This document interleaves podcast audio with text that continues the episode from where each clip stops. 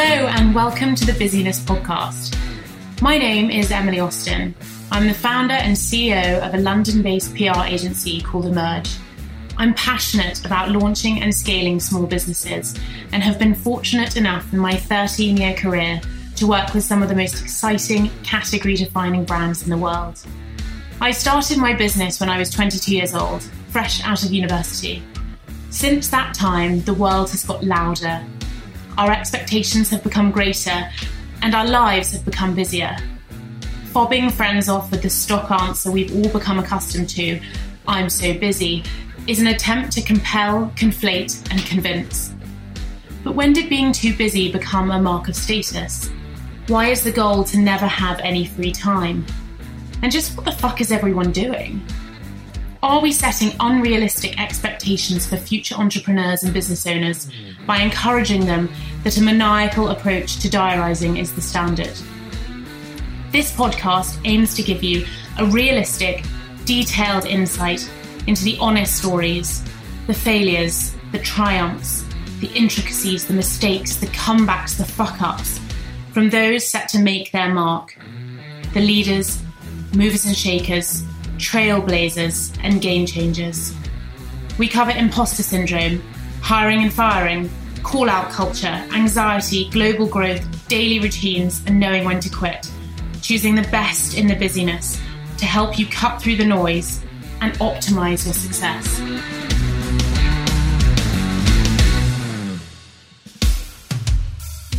Fashion rental has exploded in the last year, which might surprise you given that no one has had anywhere to go. Episode three gives you the chance to hear more about the startup journey of Europe's fastest growing fashion rental platform, Hurr. Co-founder Victoria Prew chatted to me about the challenges in the last year, using the one month when the U K wasn't in lockdown to sneak in a huge partnership with high street giant Selfridges, why sustainability is a prerequisite of a modern brand, and how the future of fashion is feeding the circular economy. Victoria shared with me that Hurr wasn't her first business idea, how she'd spent a lot of time and energy on two or three other serious ideas before backing Hurr as the one. We discussed the evolving market, the responsibility of brands to inform and educate their consumers, how consumerism is evolving, and the opportunity to impact an entire generation for whom ownership is not the primary goal.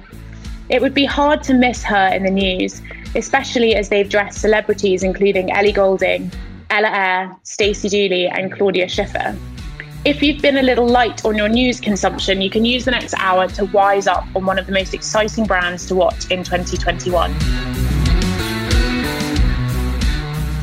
So I wanted to talk to you before we get on to obviously Hurr, um, the main event. I wanted to talk to you a little bit more about what you were doing before you started the business and how that led to the creation of what is now Hurr.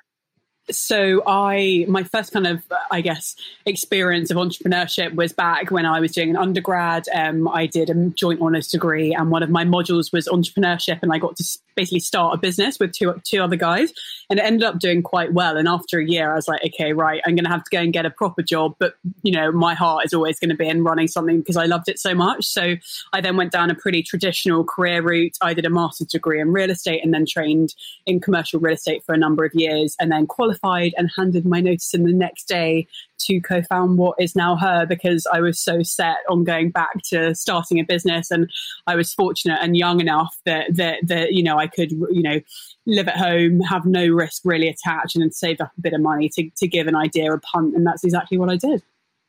So in that sense, were you then always aware that you had entrepreneurial spirit? You just hadn't at that time found the business that you were going to channel that into?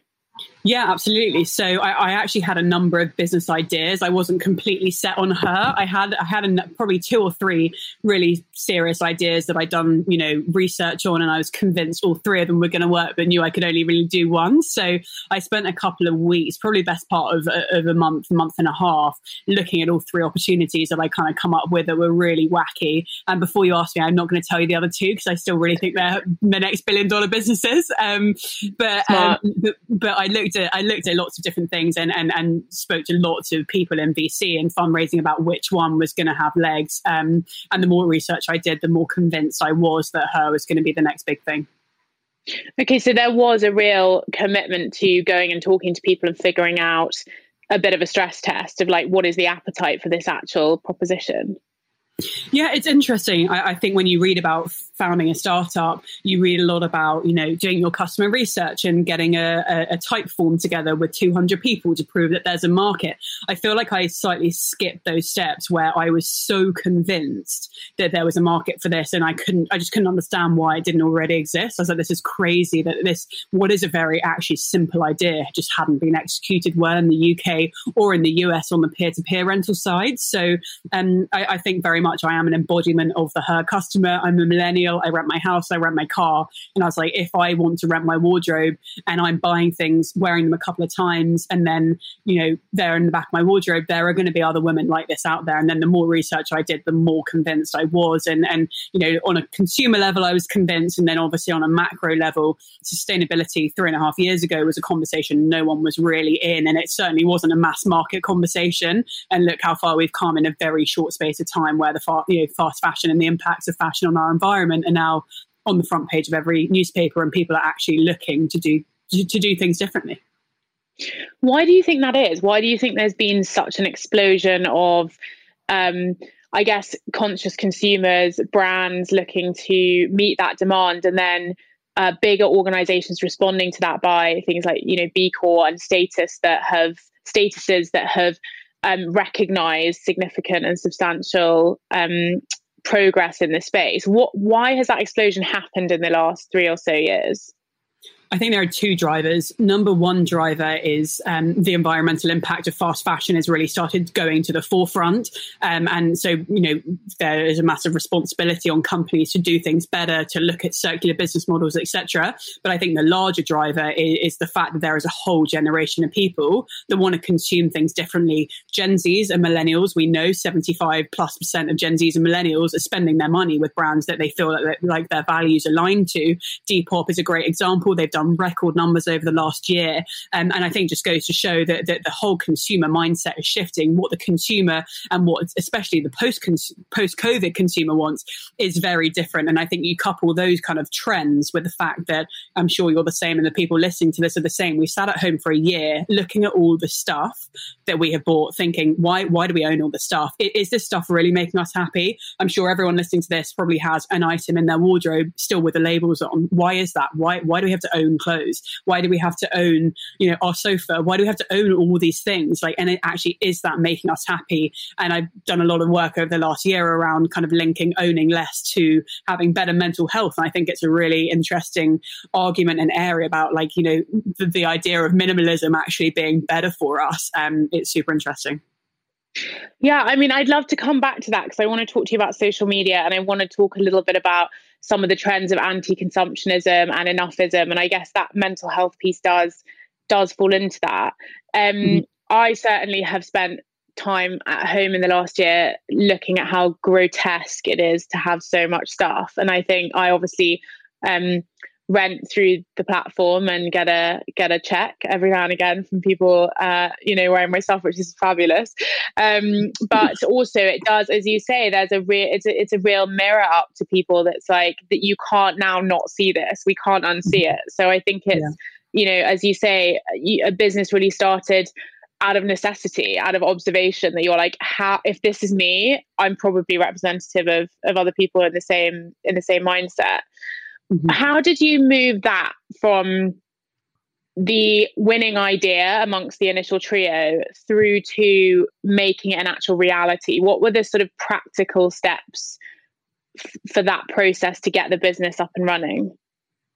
So kind of as I touched upon, rather than spending six months or, you know, a couple of weeks building a business plan, I basically thought it was a better use of mine and my co-founder's time to actually just start building. So I think my number one top tip is just get going. Um, in terms of kind of taking an idea to a reality, I personally feel, and, and having gone through fundraisers, which I'm sure we'll come on to talk about, actually uh, a business deck is incredibly difficult to sell. A functioning product, even if it doesn't look glossy and glamorous, and, and, and the, the, the earlier versions of her still slightly horrify me in terms of kind of what I built and what that looks like. But we had a product that people were using. Um, it, it was not glamorous at all. And still to this day, there are, are huge changes that need to be made to make it, you know, the, the leading product. And, and we're working on that. But but um, I, I think the hardest thing is actually just getting started. You can sit. And when I speak to other female C E Os in particular, I think we have this crippling need for perfection and everything to be perfect. And, and actually my top advice is actually getting going.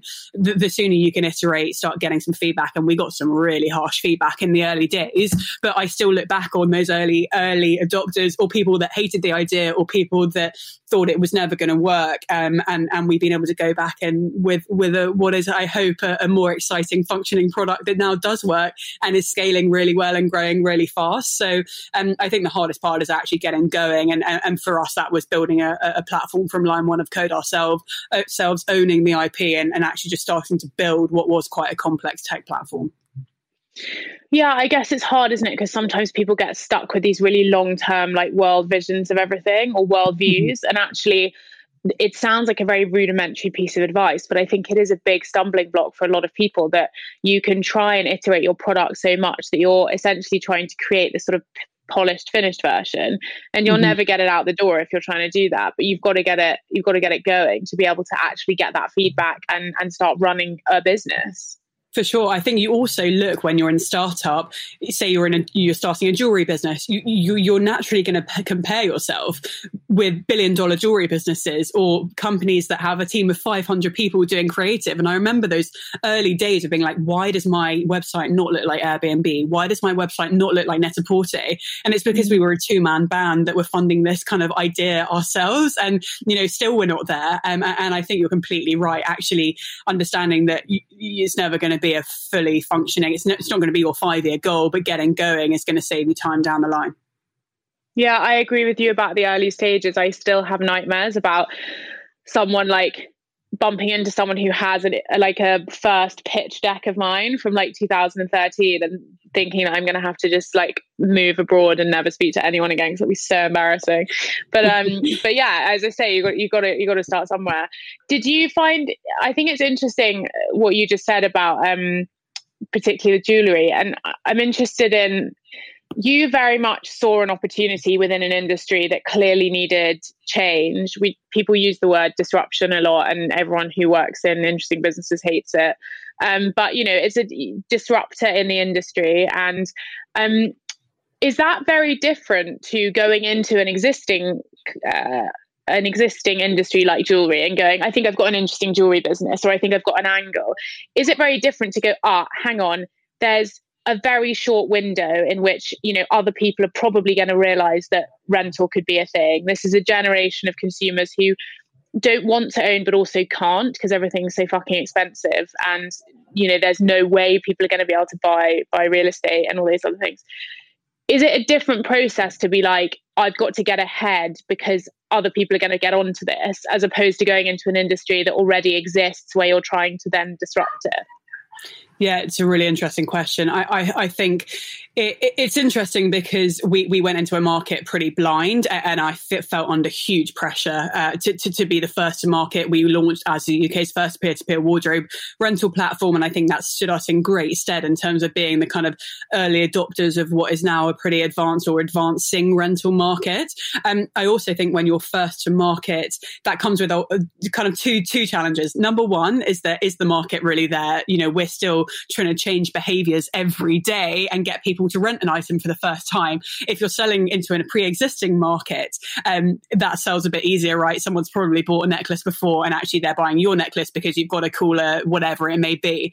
Um, the second part of it, and the, probably the biggest advantage I think I had, was the fact that my background is not fashion, and what I was really passionate about was the kind of tech angle and how we could scale this and actually how we can change behaviours at scale. That that's what drives me. And I think when we started getting into that mindset, it was actually quite looking back, a, a really nice thing to have, to be quite ignorant about how the fashion industry works. I didn't know much about how the seasons worked, the, the seasons work. Um, I didn't know much about how the fast fashion industry works in terms of the real kind of nitty gritty, high level fashion. Um, and I think it stood us in good stead because it meant that we questioned every decision. And when someone said, no, that's not how the industry works, my co-founder and I sat there and said, well, well, why not? Look, we can make it work that way. And we think it should work that way. And, you know, why do people need to rent spring, summer, you know, whatever season, when actually we've got a really beautiful Rixo London dress or Jacquemus bag from a couple of seasons ago that we think our customers going to like. So I think going into a, a market naive has its benefits, um, but it's much easier to scale in a market, obviously, that, that pre-exists for sure. Yeah, that's really interesting. Do you, um, I guess it's worth also saying it'd be a good time to talk a little bit more specifically about the, the vertical of Hurr. So I'm sure everyone listening will will know who you are and, and, and the business. You're obviously um, the most exciting brand in this space, first to market, growing really quickly, definitely the market leader. But for the purposes of explanation, there's there's a lot of other businesses that are looking at rental in all different in all different forms. You guys specifically are peer-to-peer. Can you explain a bit more about how that functionality works um, from a journey perspective? And also, you know, there are benefits, obviously, for people monetizing their wardrobes as well as people wanting to rent product. And can you just explain a bit more about the peer-to-peer element of the business? Yeah, of course. So um, when you think about fashion rental, most people listening to this probably think about Rent the Runway or have heard of Rent the Runway. Um, Rent the Runway, a billion dollar business in the States doing rental for ten years and proving that rental is going to be the next big thing. Um, they're a subscription-based business where they buy stock and then rent it to the consumer. Um, our view was, okay, Rent the Runway is, is an, an incredible business, but we want to be a tech-first platform that is a bit more inventory light and not have um, lots of stock. So, so, so the peer-to-peer idea is actually how can Emily, you know, invest in a self-portrait dress and then wear it, feel fabulous once, and then actually understand that there's mon- monetary value and she can rent that out item out to the her community. So we have users all across the U K who are investing in quality over just buying the fast fashion knockoffs, knowing that their wardrobes actually are monetary, you know, have monetary value. And some of our users, you know, we had a pair of Sleeper pajamas that have rented four times and someone's made four hundred pounds or, or, or around four hundred pounds in the last month. We, I want Hurr to be empowering women to actually see their wardrobes as an investment and understand that um, they can rent and lend. So to your point, people can make money from our platform and rent out their own wardrobes, or actually they can rent amazing fashion for ten percent or twenty percent of the R R P, knowing that statistically we wear items a couple of times and then they get stuck, you know, in our wardrobes or worse sent to landfill. So that that kind of value has always been in our tech. That's what really differentiates us, and, and we want to connect people all across the U K and change behaviours at scale with having without having those those upfront costs of having to, to buy stock and commit to orders. And presumably that also provides an elevated community amongst a, tech, a faceless tech platform in the instance of Rent the Runway, because the peer-to-peer lending allows people to sort of talk about what they're renting the products for. So you're probably helping people on first dates and job interviews and all sorts of, you know, weddings and unique experiences. That do you do you hear those stories? Do you get to to see sort of where the where the clothes are travelled? Yeah, for sure. I mean, that's part of the reason why I love Hurr so much. It's it's seeing the conversations between our users, seeing people rent from Claudia, say once, and then realizing Claudia has a great wardrobe and renting from her again. That's why we exist. It's putting, you know, the coolest wardrobes in Britain and, and sharing them with, with women that love fashion but want to do things differently. Um, when I think back to like some of my favorite stories in our in our pop-up in Selfridges, um, we did an amazing rental for not only the bride but a mother of the bride and, and a mother of the bride. Is really interesting because perhaps they see us as a kind of millennial tech first jazzy startup, but actually, you know, I want mothers of the brides to be able to go into Selfridges and rent a really cool Rixo dress or an L K Bennett dress or whatever she wants, and I want to service that customer. And it was the first time in store in real life I had seen a woman, you know, kind of my mum's age, just loving our business in, like in person. And um, so I love that. We've also had great stories of, of women coming into to, to Selfridges after work, putting on on a really glamorous sequin dress and running out in the sequin dress to her date. Um, and then she sent us an Instagram saying that it went really well. So absolutely, like that was that's really what gets me out of bed, is the fact that like I genuinely believe that that we're changing the way people are viewing fashion. And I think people will always own clothes, and there is definitely a space for ownership in a, in a wardrobe. And I just hope that that over time, and as we come out of lockdown, people are going to rent their June twenty-first of outfits rather than buy them for a one-off occasion. Yeah, I guess these sort of aggressive um, headlines in the media about the demise of the high street is sort of unavoidable when you consider these quite dusty, antiquated stores that, um, you know, huge stores carrying so much stock. It just seems it's very difficult to to to argue with the fact that this has got to be the future of the way that people are going to um, to, to value ownership. And that, that, as you say, will probably be a combined approach um, in terms of owning some things and renting some things. But it, it's um, an opportunity that is unavoidable in terms of the way that that space is going.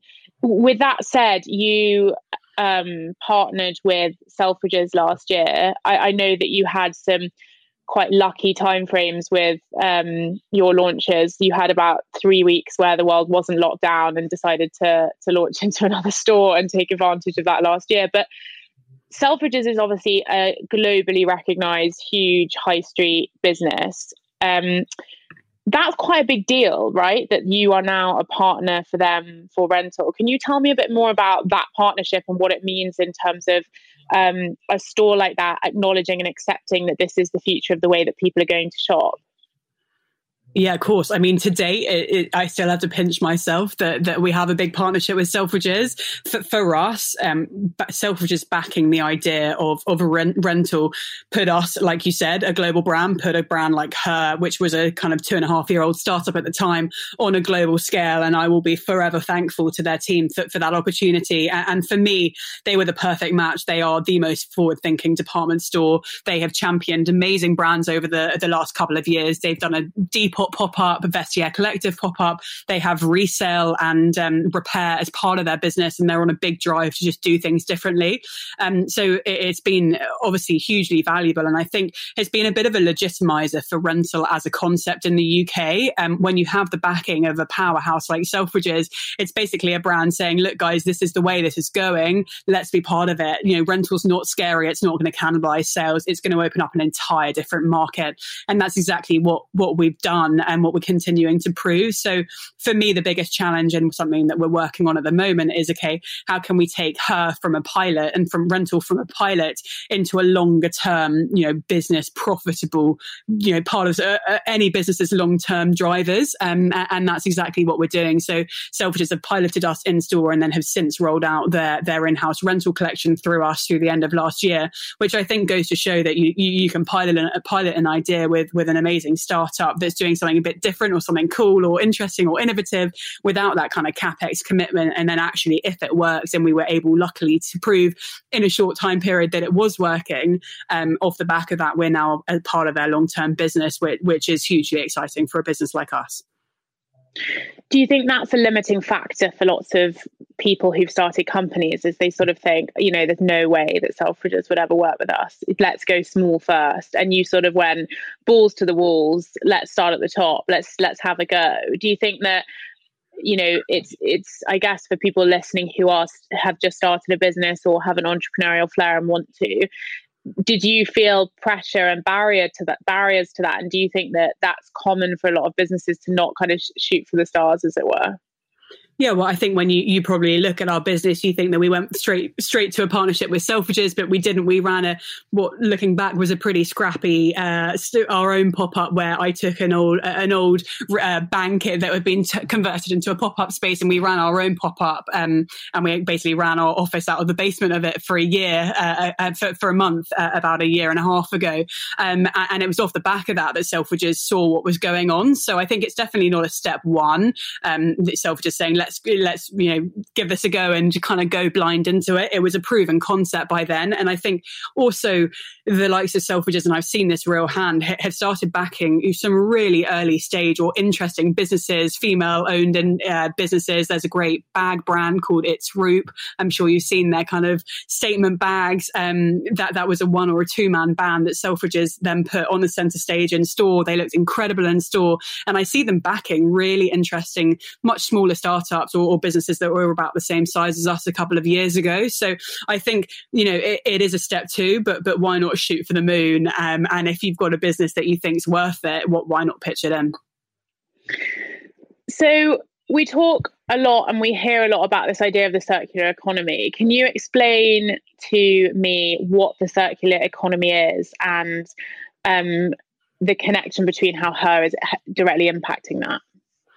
Sure. So there are two kind of models of fashion. One is the linear model and one is the circular model. So explained really sim- simply, uh, the linear model goes from a line where you buy an item, wear it, and then it goes to landfill, or you buy an item, you wear it, and it gets stuck in your wardrobe and never used again. The circular economy I envisage as a circle, and the idea is once you buy that item, you wear it, rather than that going to landfill, which is how it happens, you're keeping that item going round in a circular motion for as long as possible. Um, so when you're thinking about the circular economy, it's basically just keeping the clothes we already own in existence for longer.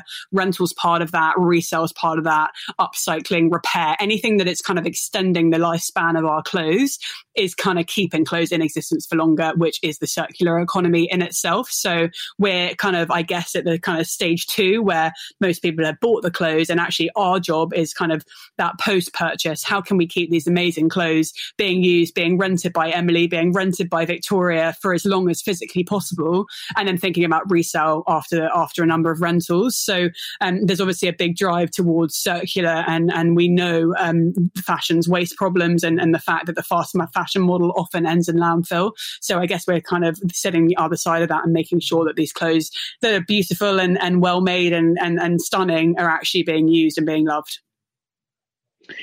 One of the criticisms of the fashion industry generally has been about lack of diversity and inclusivity, and that specifically speaks to, more recently in the media, um, the idea of size. And that obviously is um, an issue for a number of reasons. There are responsibilities throughout the whole chain, including manufacturers actually creating and making the garments um, that represent the end consumer, but also for everyone within within the uh, chain to, to step up and take some accountability. Rental globally has been um, lacking in representation in terms of particularly size diversity. Is that something that has been on your agenda? And is it something that you feel passionately about and are doing anything about in terms of um, trying to make it more accessible for people who perhaps don't fit a size eight fabulous gown, but still want to be able to show up in the same way as the people that do? Yeah, absolutely. And, and and all of your um, remarks are completely correct. How, how can we have a, a, a movement towards sustainability? Sustainability and inclusivity go hand in hand, and anything that we need to be doing is needs to solve those two problems. So um, I, I feel like we've always had our eye on making sure that the products we're offering are inclusive and that they are not just size eight dresses. But because we sit after the clothes have been made and bought, you know, we get that knock-on effect from the brands that are only creating up to a size sixteen, and that is their inclusivity offering. And frankly, that's not good enough in twenty twenty. The average size of a U K woman is a size sixteen. So if you're only manufacturing up to a size sixteen, what happens to the amazing women that are not a size sixteen and, and a curvy or plus size that we're not facilitating? So at the beginning, well, middle, middle, middle of last year, when we were in the middle of lockdown, we looked at kind of our size offering, and there wasn't enough at the kind of the more curvy plus size end. So, so we have a two-prong attack um, on this to get this right. Um, we recently launched, and it was covered by um, the amazing journalists at Vogue Business, a, a, a campaign called Rent All, which is obviously a play on the word rental. And it's the idea that we need two solutions to this. One is us partnering with amazing brands. And in the last six to nine months, we now have ten brands that are catering for the plus-size market. We have a brand called Selkie, which do these incredible pink puff dresses. Um, we have a brand um, that's come in from New York called Ray, W R A Y, that has that stunning like S S twenty-one checkerboard print that everyone's obsessed with right now. And um, we have Loud Bodies, which is a female-owned brand that curates and basically makes to order these beautiful dresses. So we've been active in the brand space to make sure that we can do our part. And then the kind of second part of this conversation is actually calling on our Hurr community to start listing more items peer-to-peer that are a size sixteen and above. And, and we're going through this big campaign at the moment to get amazing influencers, curvy celebrities, or just people that, that want to be part of this conversation to share their wardrobes on Hurr, and we're financially incentivizing them to do so. So if they list three items over above a size sixteen, they receive a fifteen pound credit note. Um, So I think we're making great progress. We've got targets. We want to add another seven hundred fifty items by uh, mid this year. Um, and that's the goal that we're working towards. And for me, I want any item on Hurr, whether it's a size eight or a size twenty, to be elevated, aspirational, and something that I would personally wear. I don't want a watered down size sixteen version that's meant for a size ten. I want beautiful clothes that anyone and everyone can wear. Yeah, because you're right. You sort of, you know, there are some people who could, Um, or some businesses that could list larger sizes, and they just sort of get the, the rubbish products to facilitate or box tick um, that sort of inclusivity piece. And what you're saying is obviously that y- you want people to be able to show up in a way that um, it doesn't ever feel like it's repressive or like back of the queue, because that's just not the uh, emotional feeling you want to evoke by allowing people to have access to, to beautiful clothes. Yeah, absolutely. And if you haven't seen the Ray edit on Hurr, it's unbelievable. And for me, that's the first example of a brand that's creating clothes X S to five X L that's the same style. It's as exciting. It's super fashion forward. It's created, you know, created beautifully. It's well made. It's it's ethically made. It's the perfect tick box brand, I think. And then there needs to be more brands like Selkie, Ray, and Loud Bodies in the world for sure. They must be at the stage you were at, at the beginning of Hurr, where you're like, how does this not exist? This is ridiculous. um, it's absurd. Um, so I follow you on Instagram. Um, you post, uh, I, I guess, quite a lot about the realities of running your business. So uh, late nights in the office, sort of busy meetings, busy days, clothes all around you, trying to organize stuff. You're very hands-on in your business. You mentioned earlier that you Um, work on the shop floor in Selfridges, presumably partly to actually meet and interact with customers, but also to be a part of your business and be visible.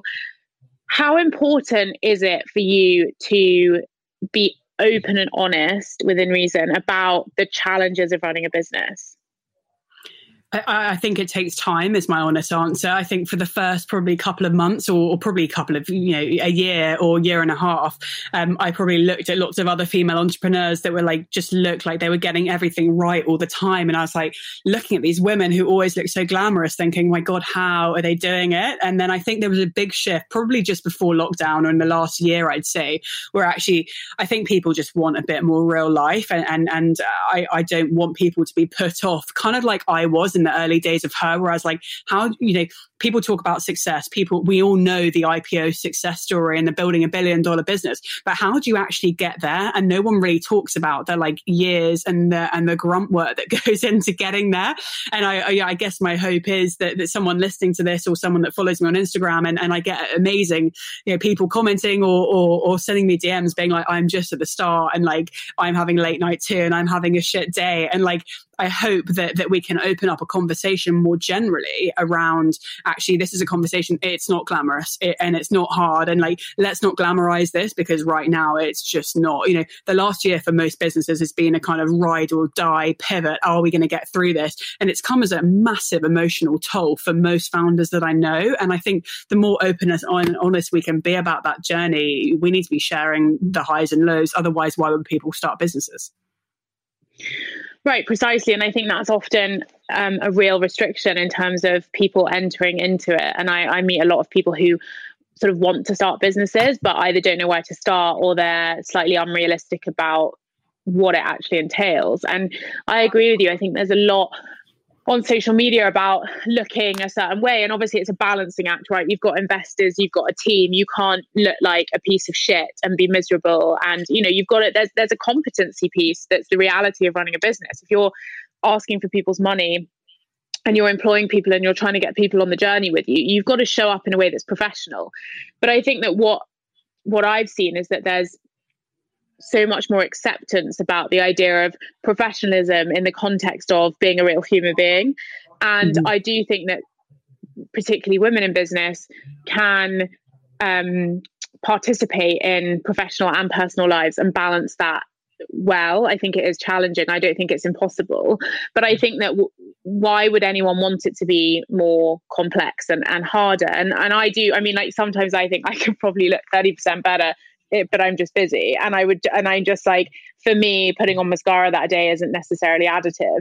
And I do agree with you. There's a real, there's a real pressure. Do you, do you have a, uh, a good relationship with social media, with Instagram? I mean, either and professionally and personally, but do you find it a sort of fabulous marketing tool, or do you feel sometimes like you've got to be performative and do a Q and A when all you want to do is sort of hide and um, and put on a tracksuit?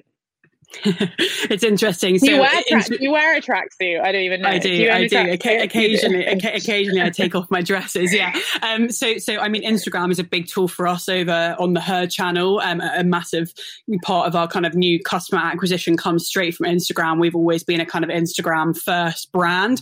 Um. I hope we really get the balance right between user generated content and real life content versus just glossy fashion content. Um. I'd certainly push the message of kind of usability and accessibility, and I want her to feel aspirational but also accessible. And for me, I really hope that we get that balance right. Um, I don't feel personal pressure to post. Um, I think it's it, like you say, a bit of a balancing act. Um, I find social media a fascinating tool, and, and I actually am way more interested in TikTok than I am on Instagram. Um, so I post from time to time when I think I've got something interesting to share, but but I don't hand on heart put too much thought into it because, like you say, there are only so many hours in the day. Um, for me, I'm much more interested in, in, in TikTok and this like new generation of what's going on. I spend hours of my life on that. I feel like that was the addiction that I had when Instagram first came out, how many years ago, pre-her, all the rest of it.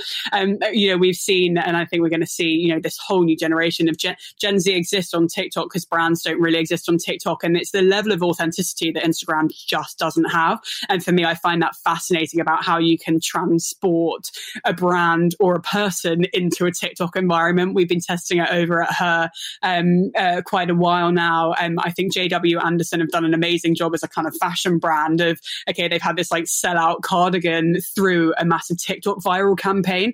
I think personally that's more interesting. And I think we've always been, as a kind of young female owned brand, um, quite, um, I think, authentic and quite truthful. I, we're not kind of a glossy fashion brand. We are a peer-to-peer marketplace. And I think whatever I can do to push that market, you know, push that kind of idea of real life. Um, I, I want to do that because I want more people starting businesses, um, and, and I want social media to be a place where actually you follow people that you really admire, not just glossy influencers that whose lives you will never have. I, I hope that people will follow me or other, you know, or you or inspiring kind of uh, female C E Os or male C E Os because they're doing interesting things rather than the fact that they're posting a photo of their coffee, say. Yeah, no, it's a good point. Do you, it's interesting that you mentioned TikTok and your fascination with it because I've spoken to quite a few people. No one's talked about it as a as a platform. I guess um, it's really interesting when, and I'd be interested in your thoughts on this, as a business owner, there's such a bombardment of opportunity between not just social media platforms, but obviously going after press, working with celebrities, uh, looking at all the different sort of marketing tools and platforms. And I think, you know, marketing is obviously really integral to a business that is brand first, as you are. How do you prioritize that? How do you make a hierarchy? Are you, as you mentioned, that sort of Instagram works for you at the moment, but you're looking at TikTok? Is it a case of really doing the work at looking at where the impact would be on the business slowly, or is it that Instagram was just the most accessible and easiest and TikTok's still a bit of a wild west? Or um, how do you manage the prioritization of that, especially at the beginning when you're a lean team and you're sort of wearing all different hats? Yeah, I, I have strong views on this. I, I think it's so, I mean, how do you start? How do you cover off Facebook, TikTok, Twitter, uh, Pinterest, YouTube? There are so many. I, and I personally think it's better if you're a small brand or you're a one-man band starting out, just do one and do it well and don't worry about the rest of it. You, you, rather than doing them all averagely, focus your energy on one that's going to convert for you. Instagram was that for us. And, and my we have an incre- incredible social media team here at Hurr, and I think they're just super reactive. It's just test and learn. It's not like a it needs to be perfect first time. Sometimes we post photos that, that don't perform very well, and sometimes we fo- post photos that go viral. That is all part of it. And um, in terms of the kind of influencer space, it's really interesting. Obviously, celebrity and influencers are a huge part of what we do. Um, you know, Holly Willoughby, every time she rents a dress from Hurr on This Morning, crashes our website, and uh, the whole the whole world and, and our Hurr H Q team go into kind of this excitement and panic and stress of just like rentals going through the roof and like more volume and more traffic than we ever could have dreamed of. And and it's a really important part of our strategy. But I think, like you say, how, how do you focus on all of them? Um, uh, we started super small and every win was a win in the early days. We're now a bit more kind of strategy focused. And I think influencer and Instagram is great, but I feel really passionately that it's going to be these key opinion leaders that people are going to trust going forwards. We, you know, better than anyone, this conversation around influence and, and where does real influence come from? And for me, I, I see in five years' time, we're going to be trusting the people that are news presenters, but also happen to love fashion and rent from Hurr. You know, Anita Rani is a great example, um, you know, or an Olympic athlete. We have an amazing girl, woman called uh, Morgan Lake, who is an Olympic athlete that rents cool House of Sunny dresses and tops through Hurr. And I feel that's the way that the market's going. And I want to be part of that conversation where amazing women who happen to be influencers, happen to be celebrities, or they are key opinion leaders, whether that is in politics or business. They're C E Os of leading, you know, Fortune five hundred companies or F T S E one hundred companies. That's where I see the market going. And whatever we've got to do to capitalize on that real life woman who is renting from Hurr and also happens to be massively successful or massively cool or an, a leader in their field. Um, that's how I want my brand to be positioned. Yeah, and I think it's a great point about broadening the idea of influence, because you obviously have, you know, an amazing list of fabulous celebrities, including, you mentioned Holly Willoughby, but you've also got Ellie Goulding, Claudia Schiffer, Ella Eyre. You know, the list is is endless. Um, and that does something very specific for a brand, right? Like, that's easy visibility. They've got lots of followers. You can pitch that out to magazines. The pictures look lovely. You know, there's a sort of tried and tested method with attaching your your brand and your product to to celebrities. And what's so brilliant about what you're doing as a growing business is becoming so desirable that they want in on the action. And that's a great place to be. But as you say, I think I think part of the reason that there's been this elevated obsession and interest and intrigue with particularly female business owners is because there's been a broadening of the idea of what influence actually means. And we want to rent clothes from people who look like us and sound like us and have similar aspirations to us. And the idea of celebrity is fundamentally incredibly detached from our day to day. Do you, what, what are your thoughts on why entrepreneurialism, specifically, I guess, female women in, in, in business, why has that become so much more interesting and fascinating? Because there's been an un- undoubtable growth in the number of women who've started businesses who we see in the media all the time. There's more books about business than we've ever seen, you know, podcasts, et cetera.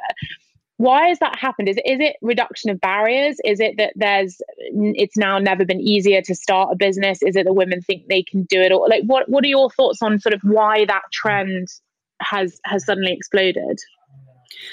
I think it's because for the first time we've seen women at the top, and we've seen our, you know, our millennial role models or thirty or forty or fifty year old women getting to the top. I mean, we've all seen the photos of Whitney IPOing Bumble, you know, holding her, her toddler. And I, I think it's hugely inspirational. And I see it as a really exciting, you know, change in, in, in tact. I, I, I saw some research from the Allbright Club a couple of weeks ago that said that they did a survey where one in four women plan to launch their own business. business post-lockdown. And I think you, you've had this kind of murmur of women running cool companies, and that being quite a, a, not an elitist conversation, but there certainly weren't a lot of women running companies to actually, okay, I've worked for, from home for a whole year. What does my life now look like? What, what do I care about? Can I control my life a bit more? Or can I get a side hustle off the ground because I'm not commuting two hours or two and a half hours a day? So um, I, I think you're right. I think the barriers have been removed, but also the stigma has been removed because we've seen women for the first time IPOing companies. Um, and for me, that's a hugely exciting change in terms of, you know, can, can you know, aspiration. It's such an interesting comment that you made about, like, I want to see people l- like me renting from Hurr. I want to see people like me running teams of one hundred people or raising a Series B round, um, and understanding how they're doing it, because that's what I w- desperately want for myself or my business. And I want to model, you know, people want to model their success on other people that they aspire to be. And, and I think we're at that change where, you know, I think it's why there's this fascination around female entrepreneurs, because for a long time, I think there's been a, a lack of it in the market. Yeah, it's definitely an exciting time. And I think, you know, to your point at the beginning, when you said, you know, you've got to kind of just get on with it. I think there's a lot of people who will, um, you know, talk themselves out of a lot of things. But also, you know, these these marketing platforms like Instagram, et cetera, really are um, the catalyst for a lot of bedroom businesses or kitchen table businesses, mm-hmm. because for the first time, you can literally launch a business in a week uh, by having a platform through which you can showcase your product. Whereas, you know, traditionally and historically, you, you weren't able to do that. There were a lot more slow channels that you had to mm-hmm. go through. So I guess, you know, ambitious business owners have created tools and platforms for people to be able to, I mean, I guess Hurr in many ways is one of those, right? Like, people are being able to make money off their wardrobe. And if the goal is to empower people to have financial freedom, you know, you're essentially enabling people to make money from old rope, for one of a, for one of a better phrase. Yeah, exactly. And when I think back to the early days of Hurr in terms of launching a brand overnight, you know, I'm, I'm super decisive. I make decisions so quickly. Everyone's slightly horrified probably at how quickly I, I make a decision. Um, and, and when I think back to the early days of Hurr, we had built an Instagram following, uh, you know, on a wait list. We're launching this soon, be part of it. And, you know, for a couple of months of, uh, of nothing more than an Instagram feed and trying to create some hype around, like, statistics about fashion or like what rental fashion is or what we were, we, we were trying to do. We built a waiting list of, I think, you know, ten thousand plus people whilst we were scurrying around trying to get our tech ready, trying to get everything else ready. So by the time we actually launched, we had a pre, you know, a, an amazing list of, you know, tens of thousands of people signed up, ready to go. And when I look back, it was one of the smartest decisions that we made. And I knew nothing about marketing, and certainly not a marketeer by any stretch of the imagination. But, but I think it just goes to show, like you say, you can launch something overnight, you can start creating hype, you can start seeing, like, you know, uh, by the time that we had a waiting list of ten thousand people, I was like, okay, maybe I am onto something and I'm not completely mad. I haven't just got a crazy idea. Like, ten thousand people have given me their email address because they think this, this, this is, could be cool. Um, and I think that that was a super, you know, great lesson that probably stumbled on uh, by more of an accident than anything else, that when I look back, I think was smart to do. I'm very excited to watch what happens this year and next. I think you guys are in... Um, an extraordinary position. I, your positivity, um, in spite of what has likely been a very, very difficult year, is very inspiring. And I think there'll be a lot of people who will listen to this who uh, will find a lot of the practical advice really interesting and really detailed. Um, I'm also really grateful that you have taken an hour out of your day, your busy day. Well, it's technically the end of the day, but I'm sure you've got other things to be doing. And the glamour of being sat in what does look like quite a glamorous um, stockroom, which I didn't want to say, but in the absence of video, I think it's important that people recognise. I'm also sat on my bed because I have an ant infestation and I've been waiting for someone to come and sort out who hasn't arrived. So um, the glamour is is uh, reaching dizzying heights. But I'm really tremendously grateful for your time. I think it's um, a really fascinating story, and I can't wait to continue to watch you dominate the market and um, and, and lead. So uh, exciting stuff ahead, and thank you so much. For you, Emily, anything, and thank you for having me.